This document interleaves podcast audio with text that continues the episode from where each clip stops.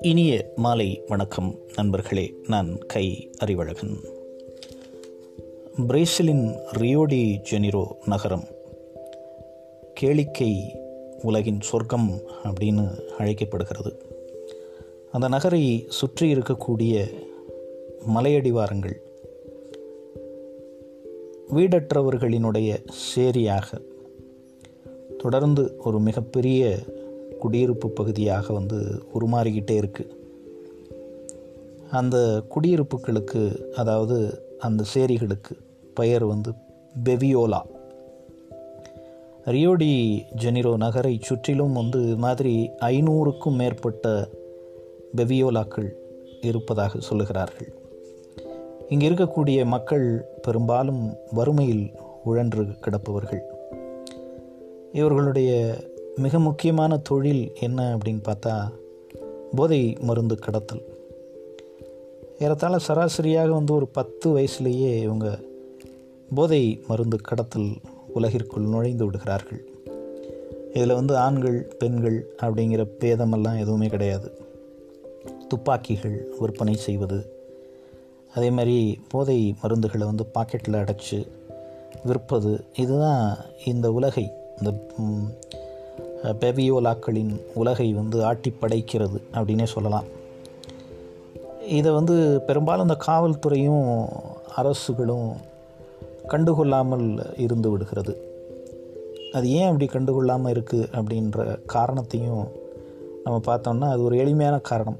அவர்கள்டிருந்து commission வாங்கி கொண்டு அவர்களுடைய அந்த ஒரு சட்டவிரோதமான செயல்பாடுகளை ஊக்குவிப்பதற்காக அந்த மாதிரி கண்டுகொள்ளாமல் அவங்க வந்து விட்டுறாங்க. தொடர்ந்து இந்த மாதிரியான சிக்கலான காரணங்களால் பிரேசில் ஒரு பொருளாதார தள்ளாட்ட நிலையை சந்தித்து வருகிறது. இந்த வன்முறை இந்த போதை மருந்து கடத்தல் இது வந்து ஒரு முக்கியமான பிரச்சனையாக தீர்க்கப்பட முடியாத சிக்கலாக பிரேசிலில் வளர்ந்து வருகிறது. இதை வந்து வால்டர் செலஸ் அப்படிங்கிற ஒரு இயக்குனர். சிட்டி ஆஃப் காட் அப்படிங்கிற திரைப்படத்தில் ரொம்ப தெளிவாக இதை படம் பிடித்திருக்கிறார் அப்படின்னே சொல்லலாம். பிரேசில் சினிமா உலகத்தையே ஒரு மிகப்பெரிய அலையை போல இந்த குளோபர் ரோச்சா அப்படிங்கிறவர் உருவாக்கினார். இதை வந்து தயாரித்தவர் தான் இந்த வால்டர் செலஸ். பெரும்பாலும் இந்த குளோபர் ரோஷாவினுடைய திரைப்படங்கள் அடித்தட்டு மக்களினுடைய வாழ்க்கை பிரச்சனைகளை பிரதிபலிப்பதாக இருந்திருக்கிறது. திரைப்படத்தை வந்து மக்களினுடைய ஒரு விழிப்புணர்வு சாதனமாக மக்களை நல்வழிப்படுத்தக்கூடிய ஒரு கருவியாக அவர் வந்து கருதினார். அதனால் அரசுகளுக்கும் சரி பொது சமூகத்திற்கும் சரி இந்த திரைப்படங்களின் மூலமாக அடித்தட்டு மக்களினுடைய வாழ்க்கை பிரச்சனைகளை கவனத்திற்கு கொண்டு அதன் மூலமாக அதற்கு ஒரு தீர்வு காணலாம் அப்படின்னு அவர் வந்து நம்பினார். பிரேசில் மாதிரியான ஒரு பெரிய அதிகார அரசியல் நடத்தி கொண்டிருக்கக்கூடிய நாட்டில் இது மாதிரி கலை மூலமாக ஒரு மாற்று பண்பாட்டை உருவாக்குவது அல்லது ஒரு நீதி தழுவிய ஒரு பண்பாட்டை உருவாக்குவது மிக முக்கியமான தேவையாக இருக்கிறது அப்படின்னு அவர் தொடர்ந்து சொல்லிக்கொண்டே இருக்கிறார்.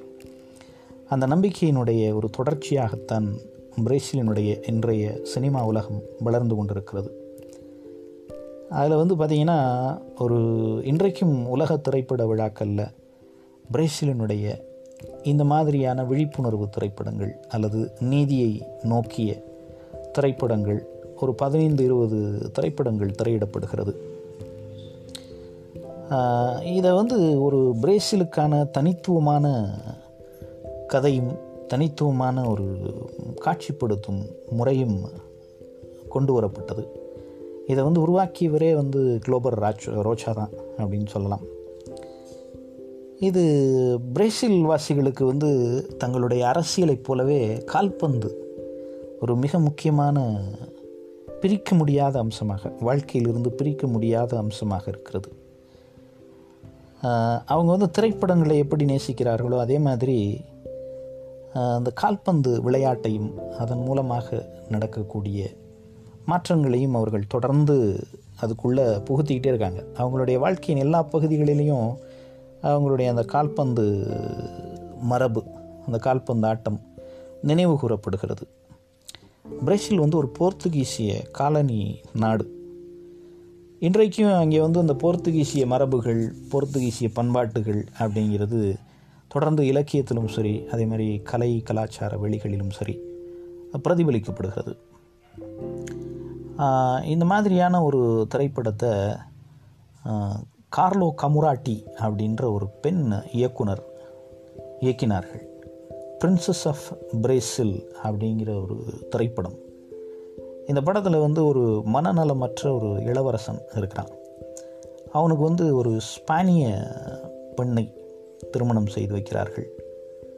அப்பாவி பெண் வந்து அரசியல் காரணங்களுக்காக பணயம் வைக்கப்படுகிறாள். ஸ்பானிஷிலிருந்து இந்த இளவரசனுக்கு திருமணம் செய்து வைக்கப்பட்ட பெண் வந்து பணயம் வைக்கப்படுகிறாள். கட்டாய திருமணமாகி வரக்கூடிய அவள் வந்து மெல்ல மெல்ல அந்த அரசினுடைய செயல்பாடுகள் அங்கே இருக்கக்கூடிய அரசு எப்படி செயல்படுகிறது அப்படிங்கிறதெல்லாம் உற்று நோக்க துவங்குகிறாள்.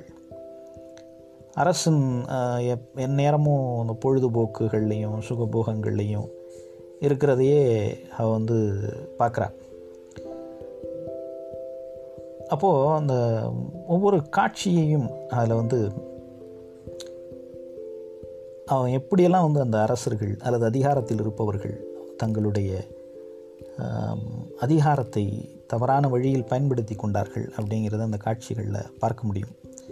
அதில் ஒரு முறை அந்த அரசன் வந்து பல்லக்கில் போய்கிட்டு இருப்பான். அந்த பல்லக்கில் போயிட்டு இருக்கும்போது அவனுக்கு ஒரு மலம் கழிக்க வேண்டியிருக்கு அப்படின்னு சொல்லுவான். உடனே அந்த பல்லக்கை அப்படியே நிறுத்துவாங்க. நிறுத்திட்டு ஒரு குழந்தையை தூக்கிட்டு போய் நம்ம வந்து மலம் கழிக்க வைப்போம்ல. அது மாதிரி அவனை தூக்கிட்டு போய் ஒரு நாலு பேர் சேர்ந்து தூக்கிட்டு போய் அவனை மலம் கழிக்க வைத்து திரும்ப அவனை வந்து தூய்மைப்படுத்தி கொண்டு வந்து பல்லக்கில் வைப்பாங்க. இப்போது பசி வருது. பசி வரும்போது ஒரு முழு கோழியை அப்படியே சாப்பிடக்கூடிய அந்த காட்சி.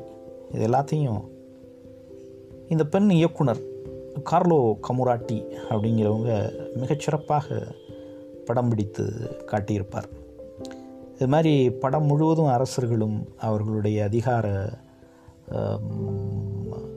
தவறான வழியில் பயன்படுத்தக்கூடிய அந்த அதிகாரமும் எப்படியெல்லாம் வந்து மக்களை பாதிக்கிறது அப்படிங்கிறதையும் அவங்க வந்து சொல்கிறாங்க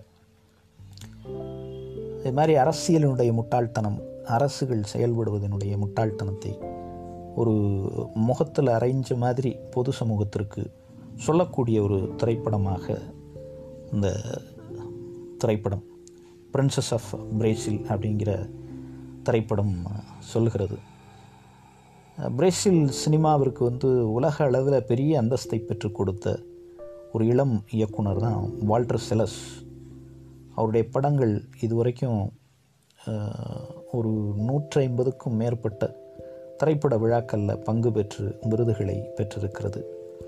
கான்ஸ் விருது வெனிஸ் விருது அது மாதிரி ரொம்ப முக்கியமான விருதுகளை எல்லாம் இந்த வால்டர் செலஸ் பெற்றிருக்கிறார். ஒரு இயக்குனராக மட்டும் இல்லாமல் இப்போ நம்ம தமிழ் சினிமா உலகத்தை பார்க்கிற பொழுது அல்லது இந்திய சினிமா உலகில் எப்படி ஒரு சில இயக்குனர்கள் வெறும் வணிக திரைப்படங்களை எடுப்பவர்களாக இல்லாமல் ஒரு திரைப்பட இயக்கமாகவே வாழ்ந்திருக்கிறார்கள். பாலு மகேந்திரா பாரதி ராஜா மாதிரியான மாற்று கலாச்சாரத்தை முன்வைத்தவர்கள். இவங்களுடைய வரிசையில் உலக திரைப்பட இயக்குனர்களில் மிக முக்கியமானவராக இவர் இவருடைய திரைப்படங்கள் இன்றைக்கும் பேசப்படுகிறது. வால்டர் செலஸ் அப்படின்னாலே ஒரு மாற்று சினிமாவிற்கான மாற்று திரைப்பட வழிமுறைக்கான ஒரு இயக்குனர் அப்படிங்கிறது இன்றளவும் உலக வரலாற்றில் திரைப்பட வரலாற்றில் பேசப்படுகிறது. அவருடைய ரொம்ப முக்கியமான ஒரு திரைப்படம் நம்ம எல்லாருமே அறிந்திருக்கக்கூடிய ஒரு திரைப்படமாக இருக்கும். மோட்டார் மோட்டார் சைக்கிள் டைரிஸ் அப்படிங்கிற ஒரு திரைப்படம். வால்டர் செலஸனுடைய இயக்கத்தில் ரெண்டாயிரத்தி நான்காம் ஆண்டு வெளியான ஒரு மிக முக்கியமான திரைப்படம். அது வந்து ஒரு அரசியல் திரைப்படமாகவும் இருக்கிறது. அதாவது சேகுவாரா லத்தீன் அமெரிக்க நாடுகளை சுற்றி பார்ப்பதற்காகவும் அங்கே இருக்கக்கூடிய தொழிலாளர்களை பற்றி அறிந்து கொள்வதற்காகவும் ஒரு மோட்டார் பைக்கில் சுற்றி வந்த அந்த நிஜமான ஒரு பயண அனுபவத்தை விவரிக்கக்கூடிய ஒரு திரைப்படம் தான் இந்த மோட்டார் சைக்கிள் டைரிஸ். இது ஒரு மிக முக்கியமான உலக வரலாற்றில் உலக திரைப்பட இயக்கத்தில் ஒரு மிக முக்கியமான திரைப்படமாகவும் இன்றளவும் அறியப்படுகிறது. அது மாதிரி இந்த பிரேசிலிருந்து வந்த வால்டர் செலஸ் மாதிரியான மனிதர்கள் இயக்கிய அந்த திரைப்படங்களால் பெரிய அளவிலான சமூக மாற்றங்களும் அரசியல் மாற்றங்களும் நிகழ்ந்திருக்கிறது அப்படின்னு சொன்னால் அது வந்து மிக இல்லை அதனால் திரைப்படம் அல்லது கலை அப்படிங்கிறது வெறும் பொழுதுபோக்கு மட்டுமே அப்படின்னு இல்லாமல் உலக அரசியலை உலக பொருளாதாரத்தை உலகத்தினுடைய அந்த நீதியின் வழியான பாதையை தீர்மானிக்கிற ஒரு மிக முக்கியமான இயக்கமாக இருக்கிறது அப்படிங்கிறது செய்தி. நன்றி நண்பர்களே. மீண்டும் இன்னொரு பதிவில் நாளை உங்களை சந்திக்கிறேன். வணக்கம்.